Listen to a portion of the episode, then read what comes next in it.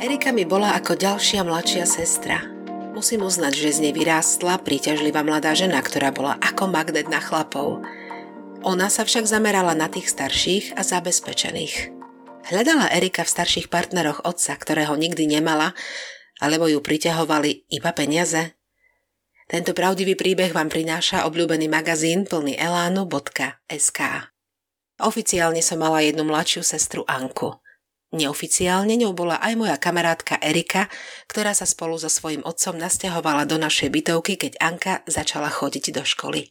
S Erikou sme spolu sedeli v lavici, spolu trávili aj všetok čas po škole.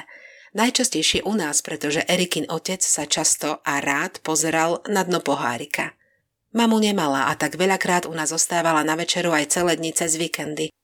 Postupne mi prirástla k srdcu a držala som nad ňou ochrannú ruku, ako by to bola moja vlastná rodina. Na pár rokov sa naše cesty rozišli. Ja som odišla na školu ďalej od domova a postupne som si tu našla prácu aj bývanie.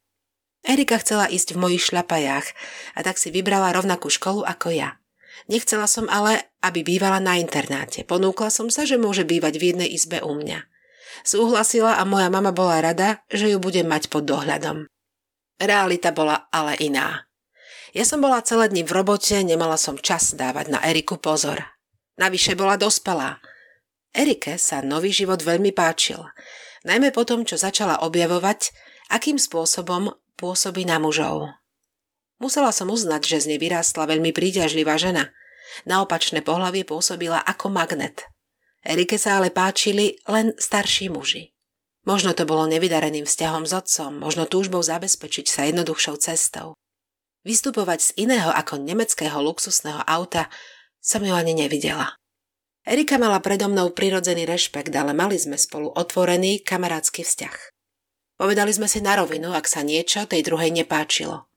Sadla som si preto s ňou a snažila sa vysvetliť, o čom by mali byť vzťahy. Postavené na niečom inom ako na peniazoch. Bola som jej síce zlým príkladom, ja sama som už bola vo veku, kedy by som mohla mať nielen muža, ale aj takmer dospelé deti, zatiaľ čo som mala len svoju prácu. Erika sa tvárila, že si berie moje slova k srdcu, ale robila si po svojom. Aspoň, že bývala stále u mňa, mohla som ju ako tak kontrolovať.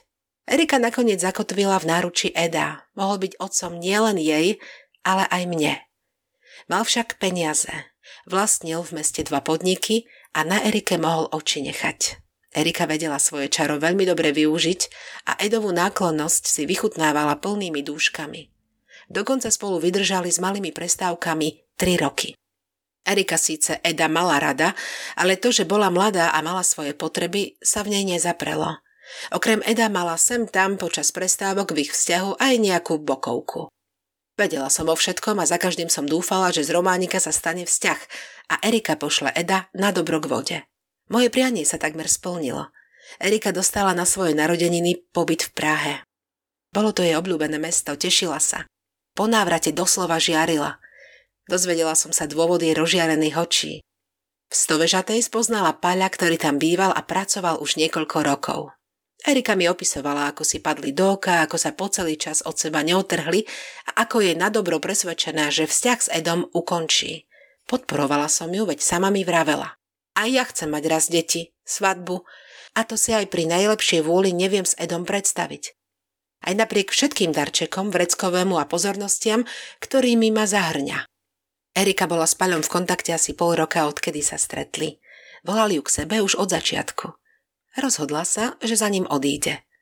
To by ale nebola Erika, keby nemyslela na zadné vrátka, keďže oficiálne ešte stále bola s Edom, vyprosila si u neho malý darček. Dvojtýždňový kurz fotografie v Prahe. Samozrejme chcela byť po celý čas s Páľom a vyskúšať si, ako by im to klapalo. Bola som za. Chcela som, aby sa konečne s Edom rozišla a ukončili pre mňa nepochopiteľný, aj keď výhodný vzťah. Erika bola po príchode do Prahy nadšená. Edovi napísala pár povinných správ a naplno sa venovala svojej novej, potenciálnej láske. Mňa o všetkom poctivo informovala.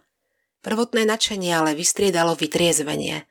Páľo síce mal nadštandardný príjem, ale boli to jeho vydreté peniaze.